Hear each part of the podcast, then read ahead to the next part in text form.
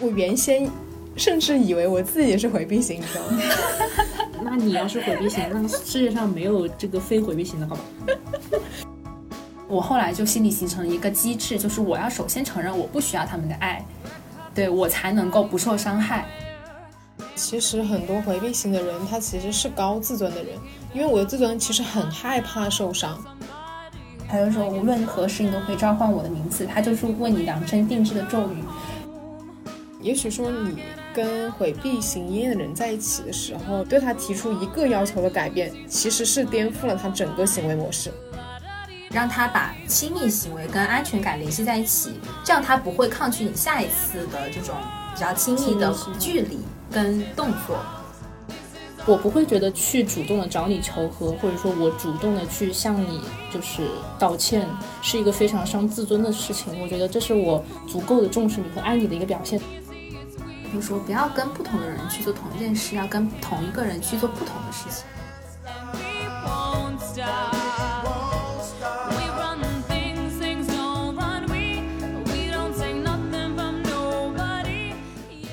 欢迎大家回到水调鱼头，我是新哥。我们今天呢有一个非常非常非常非常非常期待已久的嘉宾，妈妈。欢迎妈妈，欢迎妈妈。然后来了，然后还有狗头，狗头一直都在。以后我也会一直都在。对对对对对对。今天历经周折，终于找到一个讨论室。本来我们想了很多地方可以录的，嗯，对，反正我们现在就是已经在这边了，我们就准备来探讨今天这个话题，可能会有一些暴露自己的那些故事啊，然后一些隐私方面的事情。主要是因为我最近身上发生了一些事情嘛，会。跟你跟妈妈聊的比较多，可能是因为他自己的一些体验跟他个人的性格关系，他会给我一些比较好的一些建议跟一些安抚我的方法。所以说呢，正好就是我们聊到了关于回避型人格的问题，会逐渐发现好像身边的有一些人，他们的行为举止给我们的感觉有点像回避型人格。阐述上我们三个人的状态吧。妈妈一个知道自己是回避型依恋人格的人，现在马现在正在转向安全型，对，现在现在转向安全型，逐渐变得更好。对对。一个狗头，经历过把自己的男朋友从回避型人回避型恋人格转换成已经经历过全过程的人，我一个失败的人。天啊，我们三个这个阶段真的太有代表性，太有趣了，太有代表性。嗯，哎，这里要插一个概念，就是回避型人格跟回避型依恋。对对对对对，回避型人格可能是在工作跟生活中呢都没有办法去呃保持一个安全型的状态，但是回避型依恋是跟工作呃中的同事跟朋友都有非常正常的交往能能力，但是在亲密关系中有点爱无能，就是。回避型人格是指在所有的人际交往里面都会有这样的行为或者方式，但是回避型依恋仅仅是在亲密关系中。是的，嗯。对，是这样，所以就是我们先把这两个定义给区分开。所以有很多人，他跟朋友相处跟其他人没有什么区别，但他可能就仅仅只是在亲密关系中会产生一些他的伴侣难以接受的一些这样的事情。因为你跟一个人，如果说你没有了解到那么深，你跟一个人没有构建亲密关系，其实你是很难看到一个人的这一面的嘛。我觉得好像很多人都会有一种心态，就像是我感觉，如果一个人越喜欢我，我可能越觉得。不信任，我越觉得有点害怕，我我可能会越想先远离他对我的这个喜欢，但这个前提是你不喜欢他，不不一定是不喜欢他了。啊啊啊！我我现在说回避型人格，就是带就只带的是回避型依恋，因为这个太长了。我我原先甚至以为我自己是回避型，你知道吗？那你要是回避型，那世界上没有这个非回避型的好吧？就后来发现，并首首先第一啊，你判断一个人是不是回避型依恋，其实也不是一件非常容易的事情，因为你哪怕满足几个特征，也不能说明他就是，对对吧？在跟你确认关系之前，你很难发现他这种性格特质，但他们的问题往往会出现在确定关系的前期，前期他们就会产生，因为跟你确认关系了，你们之间有一个承诺，他会对这个承诺非常的。焦虑或者是非常的，就是感觉需要去做一个确认，对他们。但是你们在关系初期，你们又没有办法达到一个很深的一个连接跟一个默契，他没有办法确认你这一点，他可能就会说，要不我先放弃。放弃的概率会很高，是吗？要我觉得要看人，要看这个人的成熟度。就比如说你意识到自己有这个问题了，你可能就会尽力的去回避，你去客观的去判断你们俩的现在的感情状态。但如果这个人不成熟，如果这个人都不知道自己是回避型依恋的状态，他可能就他也许觉得说跟跟着心走，跟着感觉走，跟着感觉走，走着走就走偏了。啊，我知道，他可能他的想法是我在做自己。对，但他其实只是被他的过去影响的很深。对，因为我们可以去。思考为什么会有人会产生这个回避型的原因嘛？我觉得很多时候是跟他过去的一些经历，跟他之前的那种感觉是相关的。比如说，我觉得可能他之前之前的交往经历，或者说他的家庭关系，很多很多方面的原因叠加，让他变成了现在这个样子。有一部分人，他可能知道我是回避型，他会知道我应该要做以调整；有一些人，他可能就不知道。对。给你们分享一个我小时候的故事。嗯，就是我小时候，每次我爸妈出去的时候呢，我第一反应不是着急慌张，而是很冷静，因为我心里很笃定他们不会回来。就是我心里笃定的是，他们一定抛弃我了。他们，嗯，我知道这听起来很很荒唐，但是在我的心里是这样觉得的。我我不知道为什么自己会形成这样的心理，但是我自己心里就有一个想法是，他们抛弃我了，但是知道我太小了不能生存，于是把这套房子留给我。所以你不会就是做任何的行为，比如你哭啊，或者对我不会闹，我不会想要打他们电话去确认，因为我很怕得到确确定的事实，就是他们不要我了，或者他们不接我电话。嗯我会对呃，我会自己在家里辗转反侧，然后去想我以后自己一个人要怎么生存。这种情况持续到了我离校，就是高中住校之呃之后才没有的，因为我住校了，我不存在回家这个问题了。但是在我初中、高中之前，初中小学都会存在这样的问题。但是这个情况形成的话，我也不知道怎么去解释。就是从你有记忆开始，就是你会觉得这个情况对你来说就是有一种被抛弃的感觉。对，也许是因为他们每次出远门都不跟我讲，他们也许怕我太慌张了，但是我自己没有得到确认，加上他们长期可能都会习惯对我这样做。我就会觉得他们可能就是每次都会想着不要我了，但是每次心每次回来是因为心软，不是因为 他们就是常规出门而已。所以你会感觉到是一种很冷漠的感觉吗？就是那种空空的，好像其实你想要有的被关注或者说被爱的感觉会很缺失。我想要他们就是不要把我当小孩子，要告诉我发生什么事情，但他们每次可能不跟我讲，我心里就，但我后来我后来就心里形成了一个机制，就是我要首先承认我不需要他们的爱。对我才能够不受伤害。嗯，我就就类似于我能不能这样理解？就像是说我我先告诉你说我很独立，我是一个很自主的人，我其实不太需要来自你的就是关怀，我只有先把我自己的这个形象做实了，对我才能够保护自己不要受伤。对，其实是因为这件事情很让你受伤，所以你一次一次一次一次都发生这样的事情，你反而会说那我干脆不要了。就是不想让他们认为，就是你会因为这个事情而受到伤害。对，就这种事情发生久了之后，我会觉得只有我一个人的家是正常的，有三个人的家反而不正常，就是反而会有点热闹，太过于热闹了。会有想提出来，就是能不能一起去？嗯，因为我每次都是起床之后才知道人走了，对，就没有机会去说这些东西，或者是说这种情况出现久了，就算他们出门，我也想说我显得懂事一点，我不要说。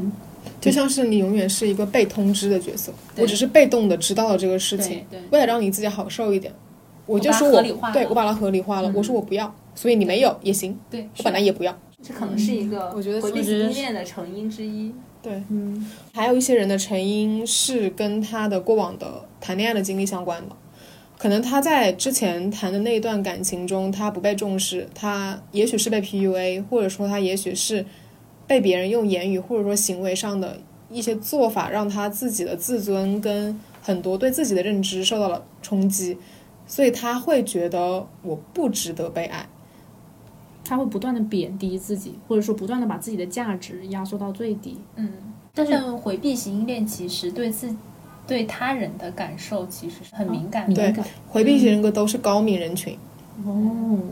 其实，那那我能不能这样理解？其实就是因为他们很高明，就是他们对周边人的这种情绪高度的把握住了，但是只是他们从来没有说出来，而是让别人觉得啊，我对这个东西不敏感。我会觉得，如果你真的会在乎这个东西，或者说你很希望被人关注、被人爱，是可以提出来的。但是对于他们来说，不提出来是可以得到被认可。这里要说个概念，就是叫习得性无助。就这个事情呢，就是呃，有个实验是这样子的，就是说一个科学家他不断的去电击一条呃，在这条狗要出笼子的时候，不断去电击它。当它真正打开笼子，不电击它的时候，这个条狗再也出不来了。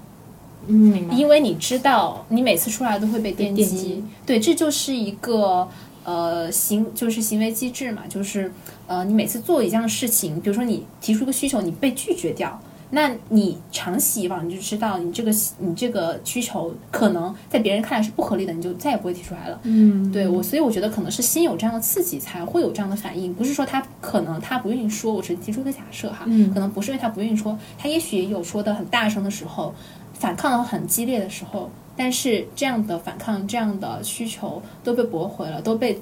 狠狠的刺痛到了他。他会觉得说，那也许是不是我的感受不重要，是不是我的需求不重要，所以他以后就不太会说了。对对对，就是相当于是在他可能曾经他有提出过，我想要受到你的关注，我想要受到你更多更多的爱，但是他发现这个需求不断不断的被拒绝掉，不断不断的被驳回，所以在对他而言，他会觉得哪怕我需要，我收到的也是拒绝的这样的回应，对对，所以他就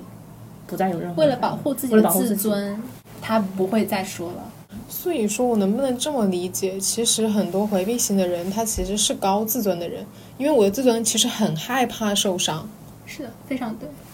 嗯，他反而不会低自尊。对，嗯嗯，低自尊的话，他就会去求别人。对，而且会会就是向别人祈求，嗯，关注和爱，可能对他来说太困难了。可能他祈求别的东西，也许比如说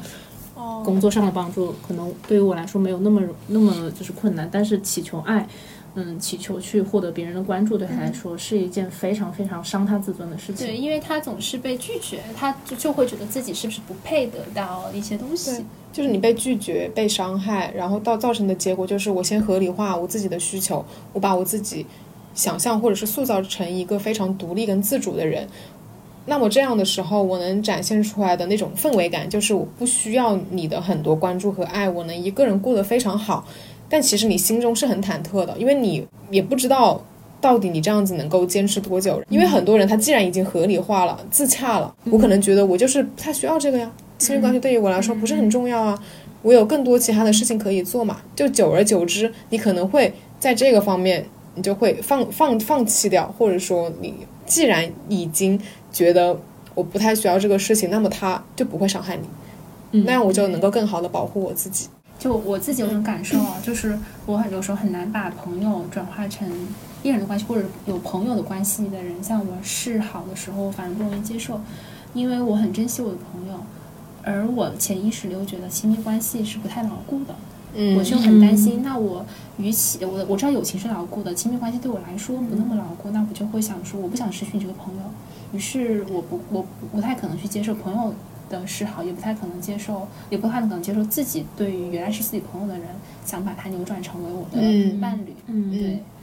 你是不是因为对于你来说，其实信任是很重要的，而朋友本来就是你已经花了很长时间相处，你很信任的人。对，如果说这个人变成我的伴侣，我们如果要分手，对，对我来说是一个非常大的打击，就让我觉得，嗯，一下子就没有办法再相信一个人了。那就是说，如果说。一次失败，两次失败。如果说真的像在你说在谈恋爱中，你可能分手一次两次，也许你真的就会被这个事情伤得非常深。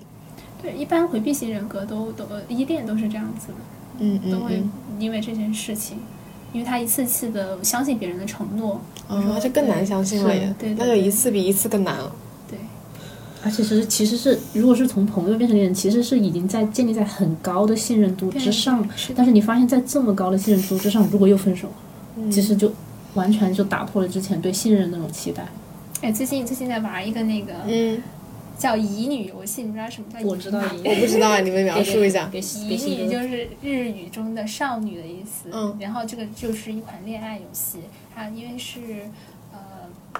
因为最近宣传比较火嘛，然后我就下载了。然后我特别喜欢里面一个角色叫陆晨，然后我们就我们都叫他玩家都叫他陆爸爸。他特别吸引我的一点，就是因为他的开局语音，他对我说了一句话，哎，我觉得到时候有条件可以把这段话放进去。你现在放，可以啊现在马上就可以放。但他，但是我不一定，我我开机的时候不一定是他，他问我随机的。哦就他的意思，差不多我忘记原话怎么说了。他就说，无论何时你都可以召唤我的名字，他就是为你量身定制的咒语。这个非常非常戳回避型依恋人的心理，就是因为他永远都在。承诺，对他，因为他永远都在。哦，所以说信任真的是一个非常重要的词。就是如果说对于你谈恋爱而言的话，如果你真的是能够无条件的相信他，当然你可能需要经历很多事情、很多时间，一次一次，也许试探啊，或者说一次一次去呼唤他的名字，是吗？看看是不是说他都在。什么口音吧，有点。呼唤他永远都在 每，次就是你在吗？啊，在在在。对对对，叫你一声名字，你你敢答？敢应吗？没有，主要就是他在就在就可以了，你你并不需要他一直都出现，对吗？就是是的在最，开不需要始的时候很。黏，不需要时时刻刻都在一起。但是如果我有困难，我需要你，我情感上特别需要你的时候，你就是我最坚实的那个。就是他永远会让你觉得很安心就好了。嗯，就是你心里会觉得，嗯，这个人在，他不排斥我的软弱，他不嗯排斥我的无助。嗯，那会不会就是，也许你跟他建立了一段比较长期的关系之后，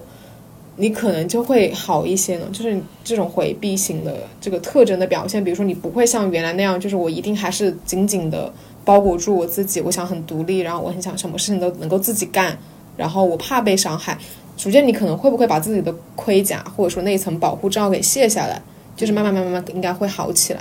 特别是我觉得，如果你觉得自己是有这样的一个特征的人格的话，也许你会逐渐逐渐就慢慢就好了呀。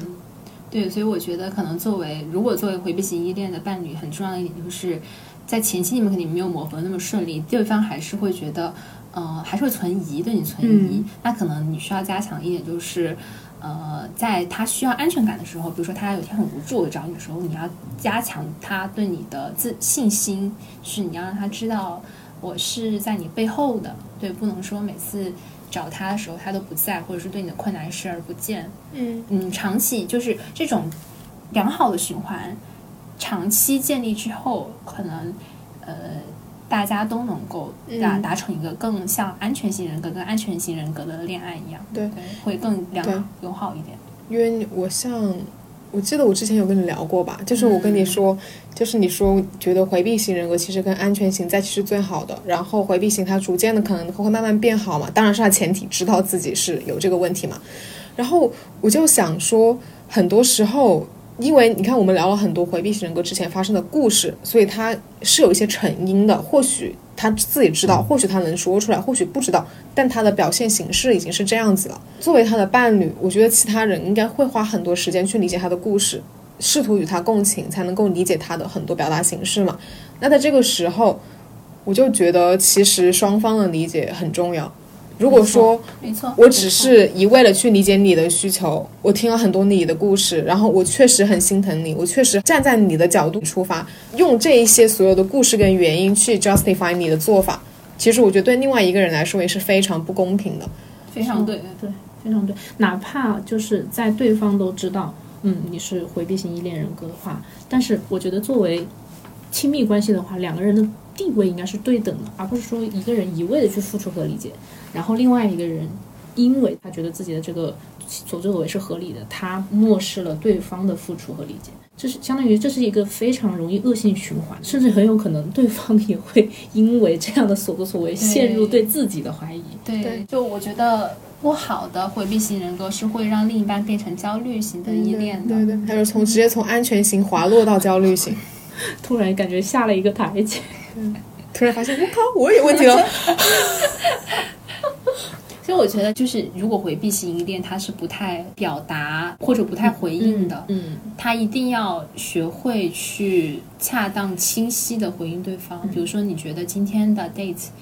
很开心，你一定要跟对方说我很开心，你不要让对方猜。如果你觉得他送你东西你很开，或者说你他有什么举动让你觉得你们的互动特别好，你也会跟他说哦很开心啊，或者说这个东西很好看，然后或者至少在情绪上对方是能感知到的。对，嗯，没错，没错，你要肯定对方的这个行为，嗯，就是要肯定对方的这个行为，在你看来是让你非常开心的，对这样的话，对方才会知道哦，原来其实我们的爱是有相互的回应。对对这样的话，两个是就是相当于是互相影响的一个状态。是的，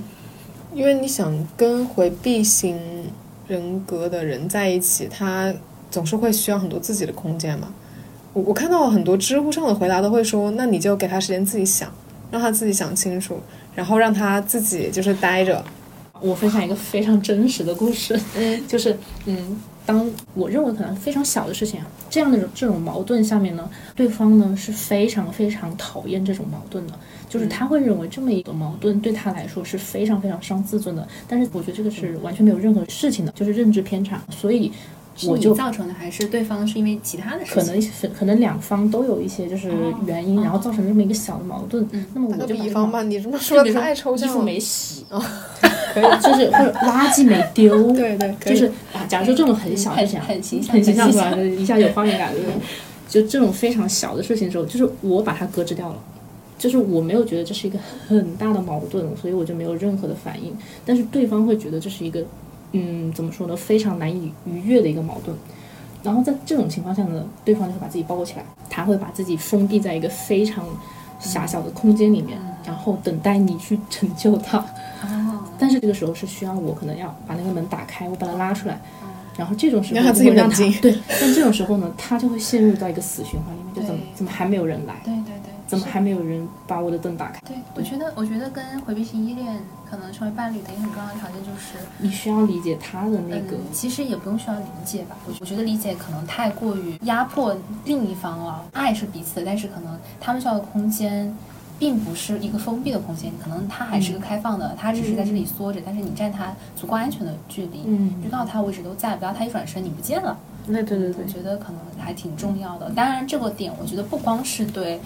回避型依恋啊，可能对任何的人都是是这样子的子。因为有时候吵架了，你们会摔门而去啊，假设，但是你不不能一天都不回来，你不能一晚上都不告诉他你在哪里。这个很害怕。对对，他会害怕，对方就是要为对方着想。你有没有想过，你一晚上不回来，你或者说你你自己表现出很受伤的样子，会让对方也很担心。嗯对对，我们可以回来把事情讨论清楚。嗯嗯你也可以有自己的空间去把这件事情想清楚，或者处理自己的情绪，但是不要隔得太远。你知道吗？你是一个太明事理的回避型人格，不是所有的回避型人格的人都愿意跟你沟通和讨论的。大部分我觉得大部分回避型人格都是把自己的声音给掐掉了，对，他会他会尽量的阻止两个人发生沟通，哦，发生冲突应该怎么说发生冲突，对嗯嗯嗯，并且拒绝沟通，明白？对，因为你没有沟通，他就觉得不会产生冲突嘛，嗯我就可以永远假装这件事情没有哎没没有了 消失了。但是在他心里可能还是会觉得这件事情他没有办法消化，他觉得你否认了他，就是这件事情你可能真的只是对事不对人，但是你觉得、嗯他觉得你否定他了。所以说，我也是在想，也许说你跟回避型依恋的人在一起的时候，对他提出一个要求的改变，其实是颠覆了他整个行为模式。我希望你真的多和我待在一起，而不是说你说你来陪我。好像是你觉得这个事情形式上应该发生，但是事实上你心里可能觉得我其实一个人待着也可以。不要不要惯着回避型依恋的人。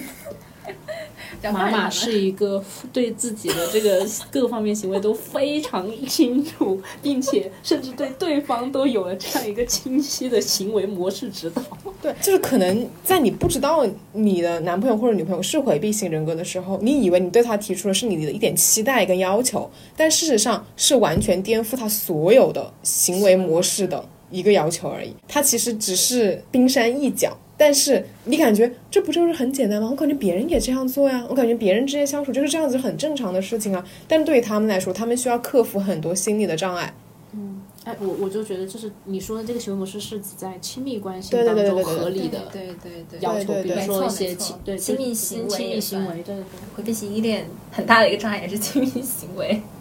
你描述一下，描述一下你描述一下，就是嗯，牵手、拥抱，或者是很更进一步的亲密行为。你会很担心吗？心嗯，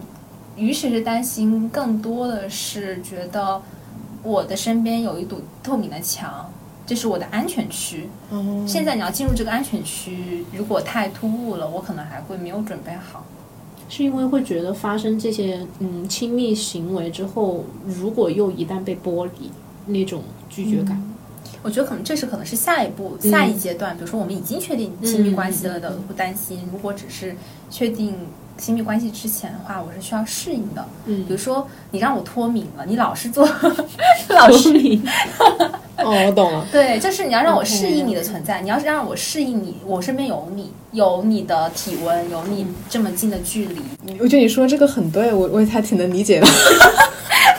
突然可以理解。因为我之前也听过一些故事嘛，不管是男生还是女生，有一些人，就像你说，就是因为他们是回避型人格，就他们并不是觉得亲密关系不重要，他们觉得亲密其实很重要，但就是因为我觉得它很重要，所以我会需要更多的时间来接受和适应，以及再进一步发展。我没有办法就是像正常人那样，就是循序渐进的这样子，然后每一个人的程度跟我所需要的时间又各不相同。但你刚刚说的这个脱敏嘛，我就说的很对，可能就强硬一点，对啊，你强一点，强硬一点。也没有啦，也没有啦对，就是如果在对方特别没有安全感的时候，不要做这样的事情。对，如果说你，比如说对方很需要安全感的时候，你可以呃加强这种行为，让他把亲密行为跟安全感联系在一起，这样他不会抗拒你下一次的这种比较亲密的距离跟动作。对我我说的不是要大家鼓励大家去做一些不适当的动作哈，就是正常，比如说你靠近他，牵手也好，拥抱也好，对，都是可以，都这样这这些行为都是可以被正强化的常化的，，嗯，对，都是可以让对方知道说我要训练他，要跟他说要定点在哪里做什么样的事情。我突然想到那种狗狗学院，就是教狗狗怎么上厕所。就是有一些狗狗它不会很听话，就比如说你跟它说，呃，哪个，比如说在那一块喷了什么，它我靠，这不就是我吗？我跟你说，你跟你说。我觉得已经可以就是带入把这种这种。行为跟奖励放在一起。嗯，没错没错没错。对，就是比如说，嗯，如果说，比如说，呃，当我很，呃我假设我很怕黑，嗯然后在黑暗的时候，你你就是让我知道前面有你，然后我会给你放心的时候，嗯呃，当下一次你在可能比如说牵手啊或者什么样的动作的时候，会突然的可能想到那天的回忆，我会觉得这是个安全的行为，嗯。并且呃，可能只有你可以做。嗯，对，我会把它跟唯一性还有跟安全感联系在一起。我我为什么就是为什么这么难？为 我再分享一个我身上很真实的例子，就是当这种当回避型依恋人格他在遇到矛盾和冲突的时候，其实我是那个，因为我可能属于安全型啊，就是我不会把当然是你完全的安全你完全的安全性。就就是我不会觉得就是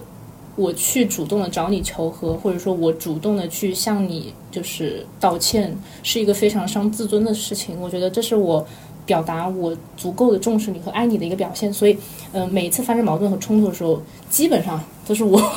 会主动的去。找这个台阶，然后会跟你说，就是我哪些地方做的不好，我下次会改。我就想到，就是马马刚才说的那个阶段，就是说，在他觉得是黑暗的时候，身边有一个人，这种感受对他来说很重要。就是因为我是觉得，因为每次在矛盾发生的时候，就相当于是黑暗来临的时候，嗯、可能是因为我在那个时候让他感觉到了，其实我一直在他身边，所以最后开始发生矛盾的时候，我发现并不是只有我一个人在找台阶了，就是他会发现。原来这个行为不是代表着就是向对方去道歉和这个找台阶，不是代表的对对。对对对，他会明白，其实这是我能够表现关照和爱的一种方式，所以最后我发现对，他也开始 在矛盾发生之后，主动的提出来道歉和对这个这就是个良性的循环。对，就是这样，就是一个很良性循环，但是前面过程比较漫长，就大概持续了可能一两年、两三年这样子，所以就是所以你知道吗？我为什么说狗头真的特别好？为什么要说你是狗头？所以表扬你真的有点难受是。因为这个名字可爱，对啊，对啊安全型的我我我觉得，我觉得你特别好的一点是你真的是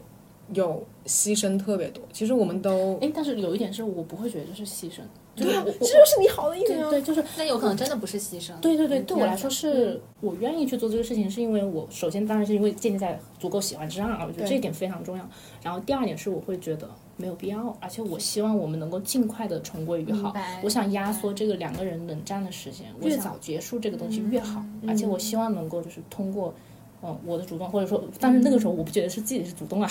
我是觉得，我是觉得怎么还不结束？怎么怎么还没有结束？怎么解决问题？对，我要 解决问题，所以我觉得尽快的压缩时间，然后尽快的让他觉得我站在你这边的，对，我是可以继续牵着你的手的。对。但我觉得他从你身上学到很多，哎，就是嗯，你们互相之间的那些表达跟沟通，比如说他看到你是这样做的，或者说他知道这样做你会开心，他就会这样做了。他会就是像习得性一样的，就是他会觉得。原来我在这样做的时候，他内心会得到一个爱的肯定，他会觉得，嗯，虽然我发了脾气，但是你竟然还在我身边，嗯，就是我对你说过了很多呃过分的话，或者做出了很多过分的行为，你还是选择在我身边，还是愿意回过头来找我。为什么我们说狗头是 安全型的？看来安全性有一点很重要。首先脸皮厚，没有没有，就是总结下来就是情绪跟你的对他的关注的那个 level 都是很稳定的，很 stable。他知道你总会在那，他知道你不会失控，这很重要。嗯，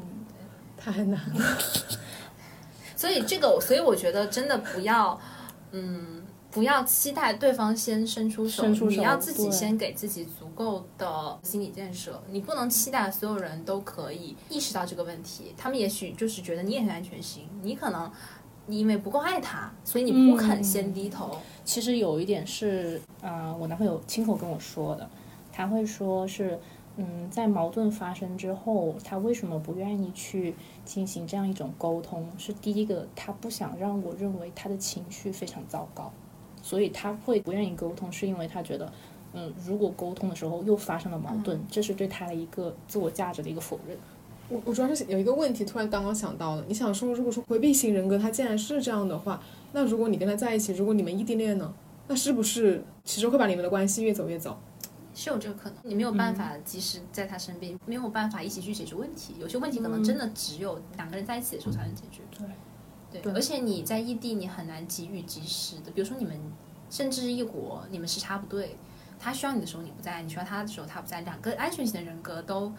不太能够接受这种这种情况，更何况是回避型。你可以这么理解啊，回避型的人他可能本来就回避嘛，我也想逃避问题嘛。那你们既然不在一起，其实问题可能更少呀。但是问题被搁置了，他不可能更少，他不可能自动消散嘛，他只有。越积累越多，他只是不说，但不代表不存在。他会心里越来越怀疑你们的关系。一哥觉得太难了。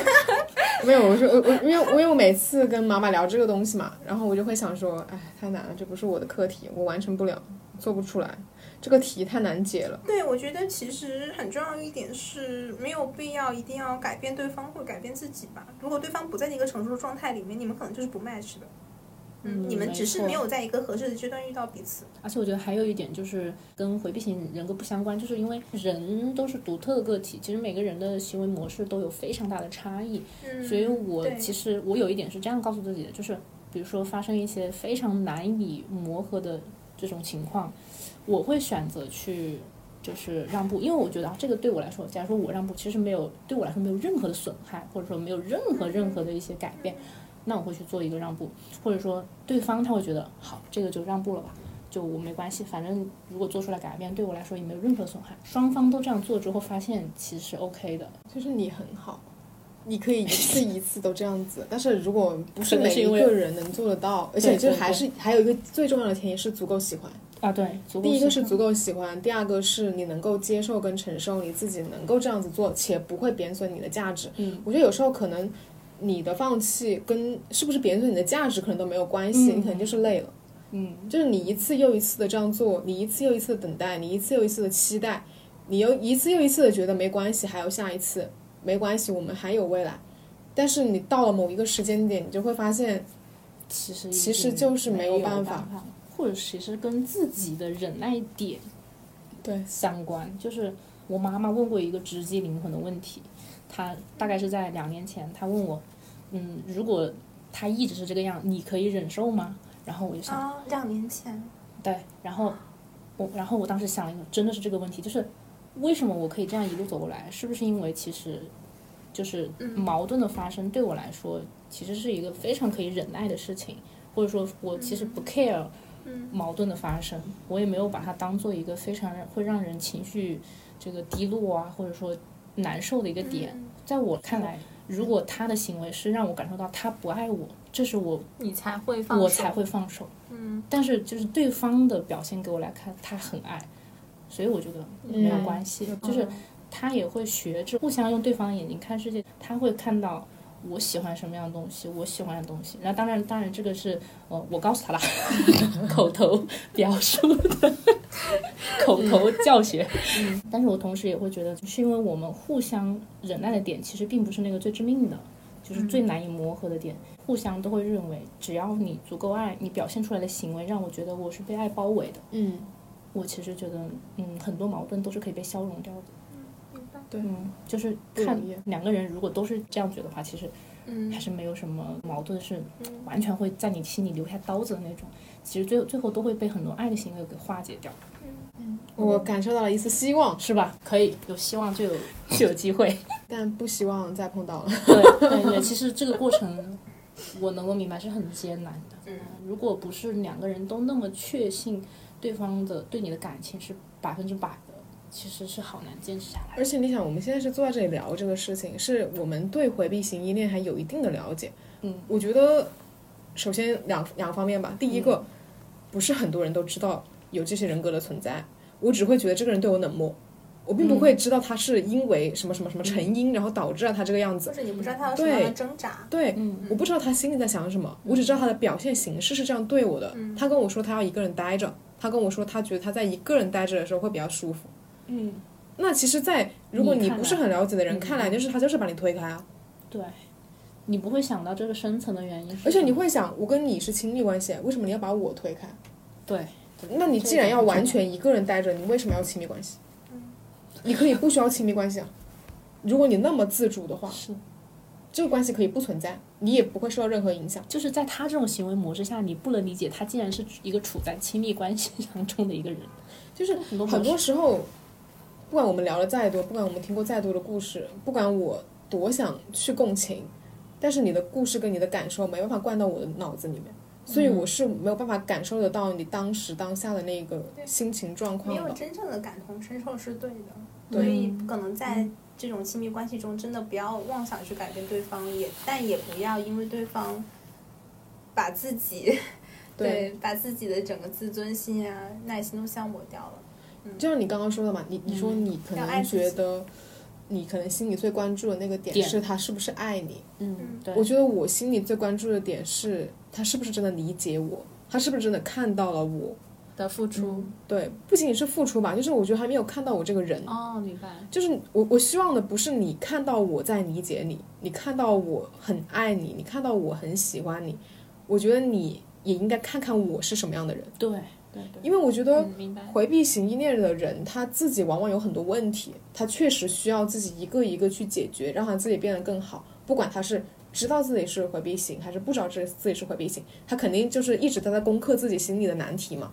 但是这个时候，他很容易在情感方面，或者说在一些理解层面的方面，而忽视他伴侣的需求，因为他做不到了呀，因为他会需要很多时间来重新回到他，就是回到自己独处的时候，来恢复他的能量场回。到自己的命对题上，对对，回到他自己的独处的空间，他觉得安全的一个空间里面，去一步一步一步的，然后重回自己，找到自己的那个原动力。但是这个时候，如果说你的伴侣他本身是一个不太有安全感的人，那么他本身就已经很受打击了。虽然我觉得我不是一个很没有安全感的人，嗯，但是如果我就觉得，如果说我再继续这样接触下去，我自己就像刚刚说的，我很容易变成一个很焦虑的人。嗯，我我我可我可能焦虑的不是他是不是喜欢我，我可能焦虑的是我不知道我们这一段关系有没有未来。沉默。话题是陷入一个沉默状态，陷入沉默是因为这个因因因为这个画面太真实了，对就是在我脑海中已经 形成了这种画面跟强烈的情绪。首先，我觉得还是需要得到他的回应，就是哪怕我们已经知道了他是回避型，但是我依然希望对方能够知道，爱一定是需要回应的。比如说，你跟我说一句啊、你现在情绪很不好，可不可以给你一点，就可不可以给他一点空间去消化一下？只要你这一句话，我知道其实你是在意，就是我需要你的回应这个点，彼此都要表达。对彼此要表达我说对回避型人依恋的人最喜欢的是哪种？就是我上次有看到一个形容，我觉得好贴切，叫哈士奇型。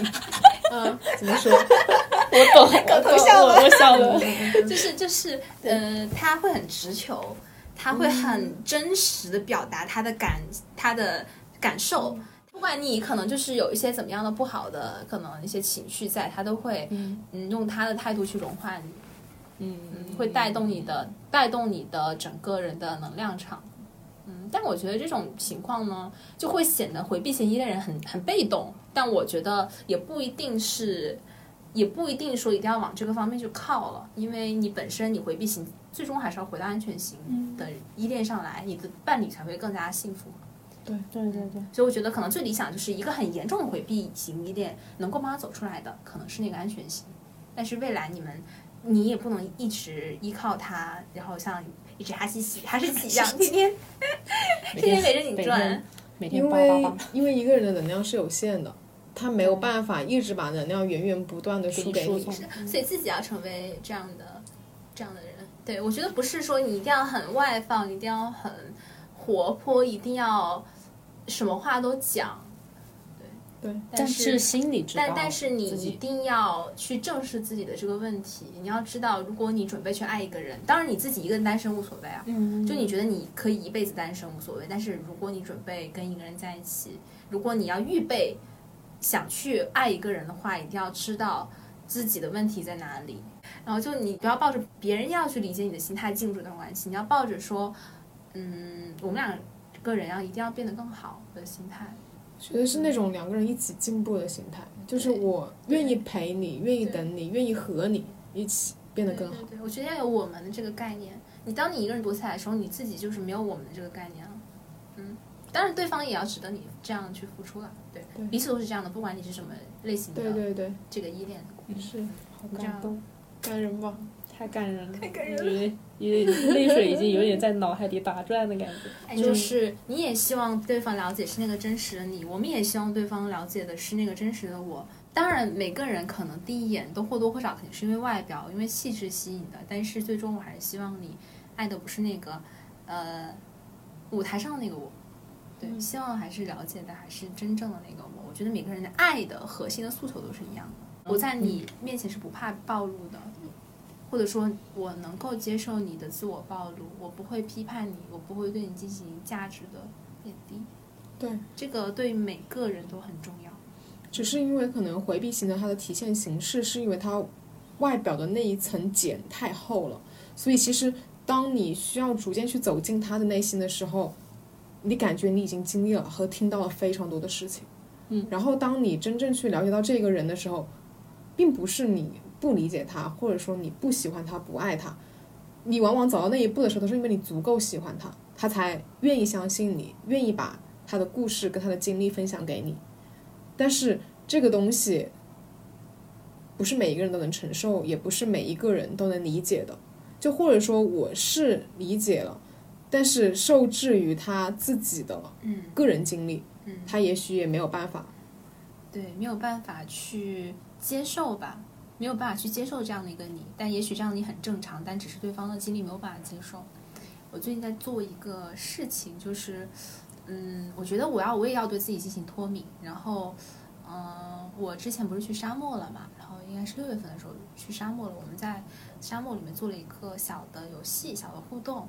就是你跟对方面对面的坐着，然后你去当对方的镜子，你去不断的去问他同样一个问题，对方来回答。你不要，你作为镜子，嗯的功能就是不要对他进行价值判断，不要回应，不要有任何的情绪的回应，你只要去回做呃，你只要去问他同样的问题就可以了。当时我遇到的问题就是，呃，你害怕什么？其实人说实话，在没有那么熟悉的情况下，没有办法去说这些事儿了。你太害怕被别人找到你的弱点，你怕别人利用你的弱点来攻击你，觉得你这个人，哦，不完美，觉得你这个人可能哎还有点软弱，还有点难看，对。但是我觉得我反而，我想通了，就是我会寻求这样的机会来自我暴露，因为我觉得只有我主动的去自我暴露，我才可能。呃，这个弱点或者说这个所谓的很难看的地方，才不会成为我的软肋，不至于别人一戳我就痛，所以我会很主动的、很坦诚的跟他讲，我最我害怕什么。对，我觉得我最近有逐渐在做这个事情，我会主动告诉大家，我是个什么样的人，我需要爱，那我就跟他说，我需要你们，呃呃，你我需要你们关注我、爱我，我需要见你们，我需要见我的朋友，我需要我关心的人也可以也可以同样的关心我，并且我也会给予同样的关心。对我觉得可能大声的去呼唤你的需求跟暴露你的缺点不是一件坏事。快快给妈妈一个拥抱。好感人哦，对，太感人了。我觉得是这样的。嗯，因为我觉得可能像是你嘛，包括就这一类型的，也不大部分人都会对自己的要求其实蛮高的，就是会追求完美，追求细节上的美，然后希望说我能够一丝不苟，希望我能够在很多很多方面都是一个无可挑剔的人，就是很多事情做的很得体啊，然后说在别人的评价体系里面，我又是一个非常棒的人，但是我觉得。真正亲近你的人只想要你幸福和快乐。对，如果你这样做不舒服，对他们是不会希望你一直是这个状态的。对嗯对，就其实对啊，是真正关心你、天天想着你，然后天天希望你能开开心心的人，是不希望你这么累跟这么拼去获得那一些光环的。不是说每一个人不应该有追求，嗯，只是如果你真的做的那么累，你就歇一会儿，然后再去追求。或者说你再换一个追求，你换一个赛道，我觉得都是可以的。但是久而久之，当我看到你的弦绷得那么紧的时候，我就会很担心你，因为我怕你压力太大，因为你老是加班。但是我也不可能跟你说，哎，你别加班了，别做了，辞职吧。养我，哦，你要养我了。对吧？我说，终于就虽然你可以到我家，富婆告诉我，没有，虽然你可以到我家来住，是不可以的，就是太远，除了太远以外，就。我我会我会觉得我很怕你的压力非常大，所以我现在就刚刚听到你说这样的话，我会觉得我还挺开心的，就是我还挺为你感到放心的。对。好，好此时应该有掌声，给一个掌声。所以就是我觉得嗯，友情是好感人的事情对。为什么就是大家会觉得友情是最值得信赖的关系？像我今天听妈妈讲，她说她自己她自己认为她可能以后会在亲密关系中需要进行的一些就是改变的行为模式也好还是什么的，我会觉得天哪，不是每个人都能这样做到，对啊，因为每不会有很多人去自我分析自己的行为模式，你看，你看妈很少。妈刚刚说，对啊，他首先第一，他分析了自己的行为模式，分析了自己的成因，并且他刚刚又说我会告诉对方我的需求是什么，以及我为什么会这样做。我推开你不是因为我不喜欢你，我推开你是因为我真的需要一点时间来想清楚，然后才能做决定。其实我们现在应该总结一下，就总结一下那个回避型依恋人格，就是自己如果发现自己是，他们应该可以做的哪一些事情。可以，妈妈来吧。我觉得可能第一点就是要避免对很多信号过度解读。嗯我觉得要有自信，就是我觉得回避型依恋可能最大一个特点就是它的内源性的自尊不够。可能你比如说外源性的自尊，我们很容易得到，比如工作中上级表扬你，朋友肯定你，这都是外源性的自尊。但你内源性的自尊，你一定要把这个壁垒给建立起来，不然你会总是觉得很敏感、很多疑，总是会觉得别人是不是啊不喜欢我啊，或者说别人是不是不重视我。嗯对，首先是要过度解读别人的嗯，行为。或者是别人为什么喜欢我？对对，哎，这个很重要。嗯哎什么？就是别人为什么会喜欢我，总是会质疑别人。嗯，对，因为他这因为他内源性的自尊不够，所以他找不到他值得被喜欢的点。对，即使他很讨人喜欢，就是说，嗯你看很多明星，他有可能也是这样的，他觉得已经自己已经够瘦够美了，他是觉得自己不够瘦不够漂亮，他要去整容。第二就是需要去正确的表达跟接受对方的关注关心，然后做出恰当的并且清晰的回应。就是你有些东西回应，你可能自己只有自己才知道什么意思，对方不知道，这样是不 OK 的。好，第三这个点跟我们刚刚第一点挺像的，也就是说要建立稳定的自尊，就是不要老是在自卑跟自负的情绪当中去摇摆，你始终还是你你希望对方的关注的 level 跟情绪是稳定的，你自己也要做到。第四个就是说，不要假设自己要做到完美，也不要苛求对方完美。你要就是当你暴露缺点的时候，你也会很紧张，但是你要告诉自己说，我人本来就是不完美的，对，但是我们的相爱，我们相互吸引，不是因为那些不完美，嗯是因为我们彼此身上都有闪闪发光的地方。第二个就是说，也不要苛求别人完美，每个人都不完美的。嗯还有最后一点可能就是，嗯，我我们刚刚也说了，就是你的外源性的自尊并不是那么重要的，就是说别人对你的喜爱，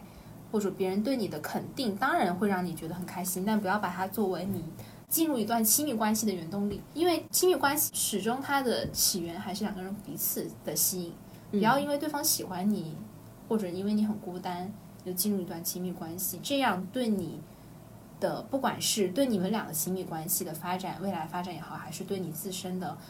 这种依恋依恋关系的改善也好，都是没有帮助的。对，在自己变得更成熟之前，在自己就是能够想得更清楚之前，嗯，不要不要太着急去亲密进入一段亲密关系。对，这个挺重要的。嗯，就是不要贸贸然就开始，然后其实也还自己都还没有找到自己的那个内源性的那个能量的来源，或者说我对你也没有那么确确定，对就不应该那么快的开始。对，这种这种假设只是只是建立在咱们两个很认真的情况下，对对对因为只有认真了才会受伤嘛。对对对，嗯因为你为什么难过？就因为很多人其实每个人的对待的感情态度不一样嘛，每个人年年纪年龄段也不一样。那可能如果说不管我什么什么样类型的人，我只是想玩一下而已，那跟谁都可以一样，就其实都无所谓。对但是你们俩认真了，你就要对啊可能要把这个心理建设做好。那我们刚刚说完就是回避型依恋人格自己这样做，那作为他的伴侣，有没有一些其他的一些想法呢？突然就把矛头指向了我，嗯，对，就是作为典范作为一个 嗯，可能已经接近成功的去把一个回避型依恋人格慢慢的改造为一个嗯，不能说安全性吧，但至少他已经没有那种回避型依恋人格非常典型的特质的这样一个案例。我觉得第一点就是，首先你自己要足够爱自己，这一点一定是最重要。很多矛盾和吵架的来源都是你会认定对方不爱你，你会想去一而再、再而三的得到对方的肯定，但当你去做这一点怀疑的时候，已经伤害到对方了。其实你知道对方是爱你的，但为什么要去肯定这个事实呢？很多行为的这种表现都是互相是爱的，有一些矛盾。就是你可以不用再去冷战或者说争吵，以伤害对方来证明对方爱你，这个行为是非常错误的。嗯，然后我觉得第二点就是，真的是需要多一点点引导引导嗯和多一点点的厚脸皮。我我说这个厚脸皮其实就是口头上的，比如说我爱你，我想你，我希望能够今天跟你一起。这个就刚刚说的嘛，在对方没有安全感的时候，嗯给予一个承诺。对承诺，但是你想我爱你，我想你和我想今天跟你在一起，其实不需要有太多的承诺的行为，只是说，嗯，在口头上面你教导他，你也可以通过口头上的表达去让对方也感知到你是在爱他的，而不是说啊，我今天好想他，怎么办啊？我想我想他来找我，那你就告诉他呀，你说怎么办？我你直接说直接说，你说我今天可以下班很早，能不能一起吃饭？当然，就是说这一点也是，嗯，你肯定也希望对方给你回应，对不对？但是假如说对方真的很忙，作为安全型那一方的，就是要给他足够的信心，就是哪怕对方他可能没有那么多时间跟你在一起，你会告诉他哦，没关系，我只是向你单方面的表达了我的承诺，而不能把你的想法全部都压在心底，需要给对方一个非常肯定和直接的这样口头表达。第三点呢，其实就是亲密的关系动作的透亲明密，行为。对，嗯，因为很多时候言语都是苍白的，就是我前面虽然说你需要口头的表达也好啊，或者说你需要很直接的这种引导也好，但是都没有那一个拥抱或者那一次亲吻来的更猛烈吧。我是有试过一次，可能吵得很凶的时候，我就直接抱住了对方，我说不要吵了，嗯。我们就这样抱了很久，然后就没有吵。因为拥抱是一个特别私密的一个事情，一个行为就代表了所有的信号。我会觉得多一点 body touch，这个是指安全型人格对待一个回避型人格的时候，你可以去做到这些口头上也好，还是行为上的、身体上的行为也好，这种都是会给他一个非常强的肯定。嗯对，以上就是对，我觉得说的很好呀。因为其实我就在想，我们聊这么多，其实关键的原因就是因为我们一直都想探究亲密关系。探究亲密关系，其实就是探究你自己最本真、最原始的需求嘛。嗯，而亲密关系事实上的确是每一个人自己的课题，而就哪怕是这样，我们对这种依恋依恋的人格进行分类，但是人跟人的差异依然是非常大的。嗯，没有办法，真的其实那么简单的就把这么多人就这么简单的归因到哪一个人格下，甚至有些时候就像像我们刚刚说的什么什么回避型依恋人格，嗯，也许你碰到的人，也许你自己都不完全就是这个类型的人，只是你也不一定是在一个更认真的状态下去对待他，可能认真的呃回避型依恋或者是焦虑型依恋会表现的比。嗯不认真的，没有那么想要进入一段亲密关系的这个安全型的，他们表现的要更好，嗯更用心，更更对对，更因为我会把亲密关系看得很重要。如果说假设我就算是一个回避型依恋的人，我知道我自己是这样子的，我会，但是我很重视你，我很喜欢你，我很想做得更好。那我不想让你难过，不想让你不开心，那他其实也是一个很好的人啊。他只是他自己的表达形式跟我自己的本身原先对待亲密关系的方式可能跟别人不一样，但我会想，我会想按照你期待的方式来跟你在一起。所以我就觉得，亲密关系是每个人自己的课题，也许这个课题的持续时间会非常长。我们在在在一辈子这这这也老套，你知道吗？对，就我就会觉得说，我们可能现在是这么想的，然后我们现在二十五岁，这个是我们现在在这个年纪我们所能总结的一些经验，跟我们经基于我们之前的发生的很多事情的一个思考。或许再过个两三年，或许再到五年之后，我们又能够有一些新的了解。这样的话，我们自己也有成长，我们对自己也更了解了，对别人也更了解了。然后我们在关系中所能得到的东西，所能够实现的自我价值的体现也会更高了。更 peace，更更宽容，更多元了。嗯，对是我突然就想起那个傅真在《藏地表皮书》里面写到，他就会他其实写的那段，我觉得就是我觉得是目前最好的爱情的状态，就是两个人互相使对方变成更丰满、丰富和充盈的人。当然，这个过程我觉得会很长，但是最终我觉得对好的爱情一定是两个人共同的成为更丰富的人。你的我的能量可以给到你，你能量也可以给到我然后我们两个能量变得更强，对，然后我们能够跟很多朋友跟大家一起，然后我们变得更快乐、更向上、更积极，生活更幸福。这不就是我们最终的追求吗？是啊，我最近在看一个命题，就是有人说跟自己的对就是对象在一起有好几年了，他在想说在结婚之前他。他觉得是不是应该多尝试几个，也许跟别人会更合适。然后他觉得可能现在没有新鲜感了。我看我看那个回答还挺启发我的，就是说不要跟不同的人去做同一件事，要跟同一个人去做不同的事情。嗯，对只要我相信你，只要我足够喜欢你，我就愿意跟你经历无数的事情。就你不要以为改变了一个人就能改变你的行为模式，不是的，你的不新鲜感全源于你是一个停滞的人。嗯河水是流动的，你踏住踏踏入的那只脚是停住的。对 对，没错。是吧？就一旦爱，勇敢爱，是吗？结尾是应该放一个很非主流的歌，是吗？一旦一旦爱，勇敢爱，勇敢爱持续爱。好，那我们今天就到这里。没有想到，本来就我觉得我们就是从一开始有一点学术，然后就逐渐到很私人、很 private，然后到最后就逐渐变成非主流。这没想到是这样的 这是我我是是没有想到的。谁都没有想到。那我们今天到这里，我们欢迎妈妈继续未来必须来啊，继续常来我们这里做客。好的，嗯，好嘞，那就这样，拜拜，拜拜。拜。I need somebody who can love me at my worst.